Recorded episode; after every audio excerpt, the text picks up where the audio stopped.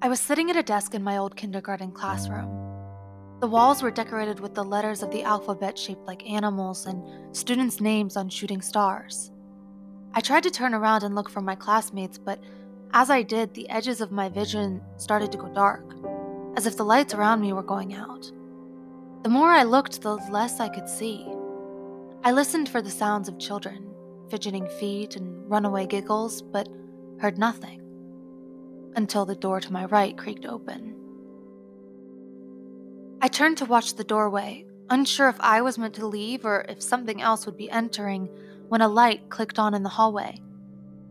As I got up and moved toward it, another light flickered on just beyond, then another and another until the whole hallway was starkly illuminated. At the other end, out of view, I could hear footsteps. They echoed off the walls until they were pounding in my brain. My eyes were glued to the corner, searching for the owner to appear around the bend, but the footsteps stopped short. No one appeared. I could feel the sound rising in my throat. I wanted to call out to her to tell her it was okay, she could come out, she was safe. But I still didn't know her name.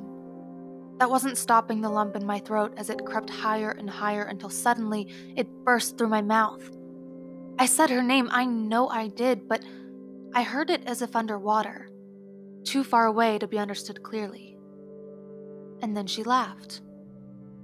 I started toward the sound, walking slowly, carefully, placing each foot gingerly on the ground, trying not to make too much noise. A part of me thought this might all be a trick. Why had she stopped? Why didn't she come out? But a bigger part of me just wanted to see her, to really see her, not just her dress. Was she right around the corner, just waiting for me to come get her? So I ran. My feet pounded on the tile floor until I skidded into the far wall. But when I turned to look where she should have been, there was only another dark, empty corridor.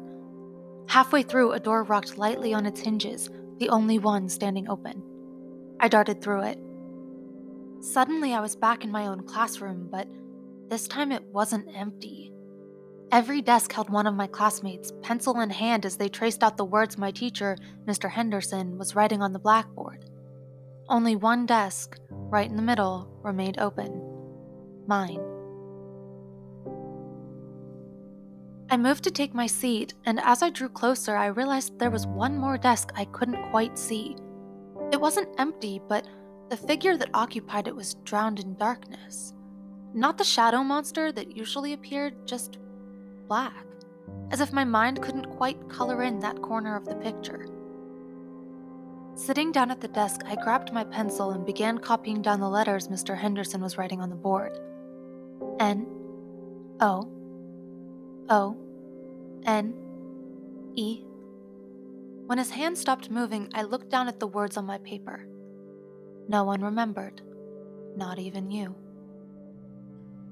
As soon as I finished reading the words, a gust of wind kicked up the papers off every desk and hurled them at me, cutting at my arms as I threw them up to cover my face. I shrieked and tried to bat them down, swinging my arms wildly. Somewhere beyond the fluttering of pages, I heard a small voice screaming, Stop it! Stop it! as the darkness closed in around me. The shadow monster had come after all.